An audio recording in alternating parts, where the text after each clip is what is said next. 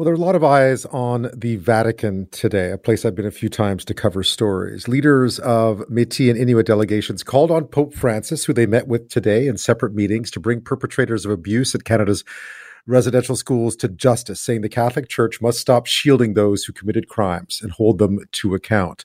The two meetings, one for each delegation, are the first of several this week between Catholic authorities and Indigenous leaders from this country. The president of the Métis National Council says she feels Pope Francis is committed to a journey of justice after their meeting today.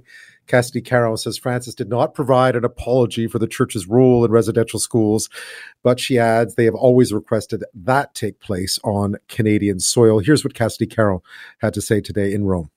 He and Catholics around the world must now do the work of translating the words that we have spoken today and will continue to speak from their heads into their hearts, and ultimately into real action. And while the time for acknowledgement, apology, and atonement is long overdue, it is never too late to do the right thing.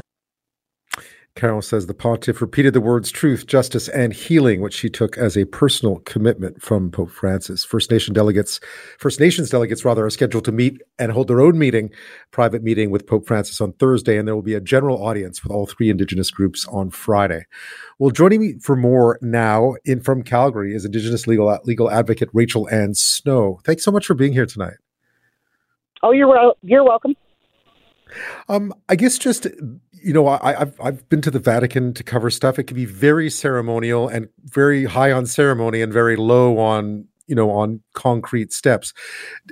Did, from what you're hearing today, did, were you satisfied at least from a distance with what you're seeing emerge from from those meetings today? Well, first of all, it was the Métis and the Inuit who were meeting, and I think mm-hmm. uh, Canada, and especially mainstream uh, media sources, have to understand that we are distinct we are distinct indigenous yes, groups. So the First Nation mm-hmm. people, mm-hmm. we are we are slated or going to be speaking on Thursday. So right. I'm more concerned about that um, sure. that audience. Yeah, we could talk about that then. In that case, I mean, again, it's just we we heard some some comments coming out today just about about what the Pope's reception was. It seemed to have been they were happy with its warmth at least. But yeah, tell me a bit about about Thursday because that will be a huge day, and then Friday all three groups will be meeting again. Uh, what are you hoping to see on Thursday?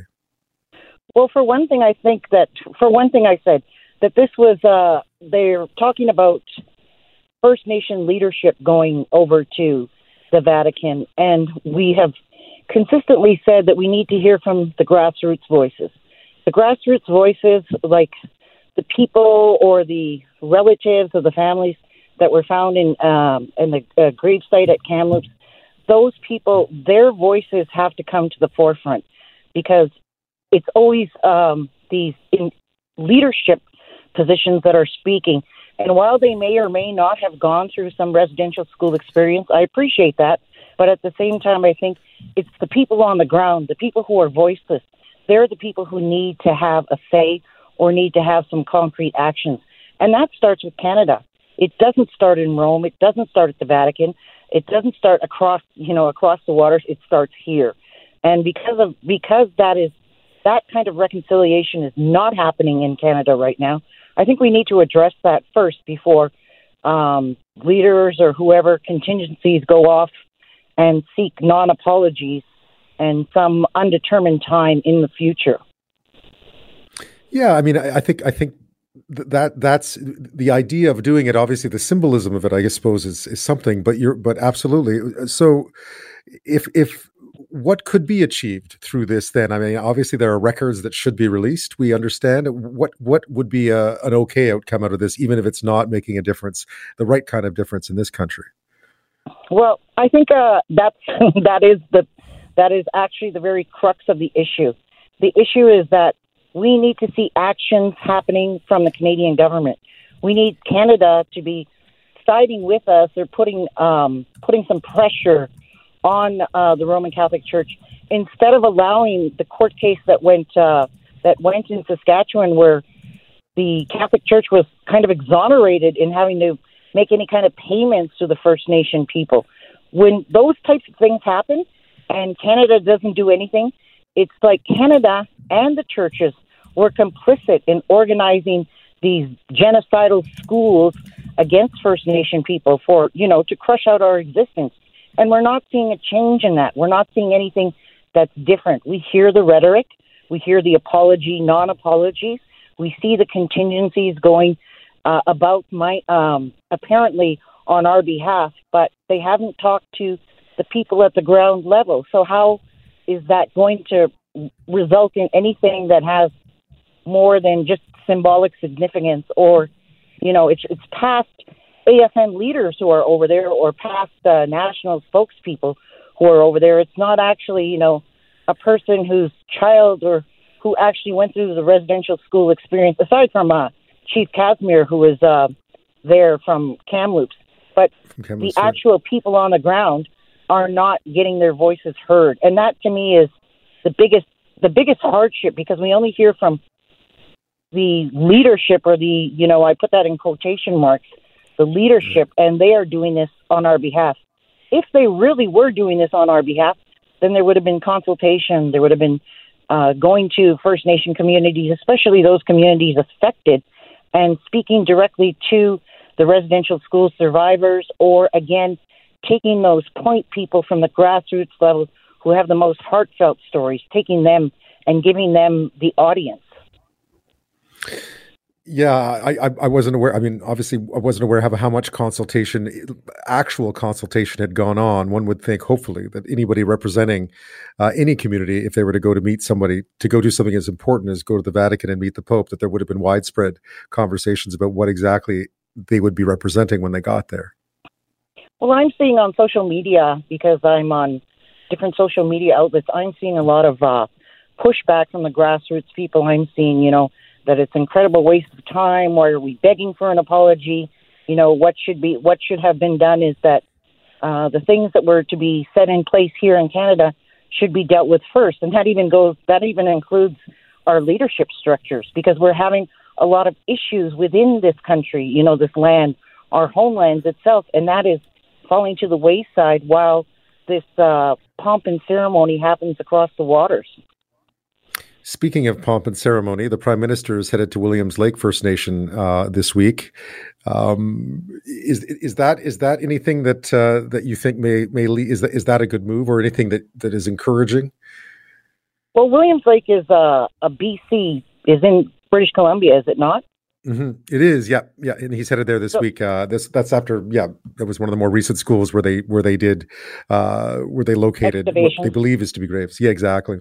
Yes, so that is happening. You know, I think that uh, there's a there's sort of a you can see sort of the one-two punch of the Canadian government happening right now. They released a figure of 40 billion going out to for the harms for the people or for the children that were taken away through the indigenous or through the provincial child and family service systems. And then they're also hyping up this trip to the Vatican. And now Trudeau is going to Williams Lake. Well, it all it's all for surface value, right?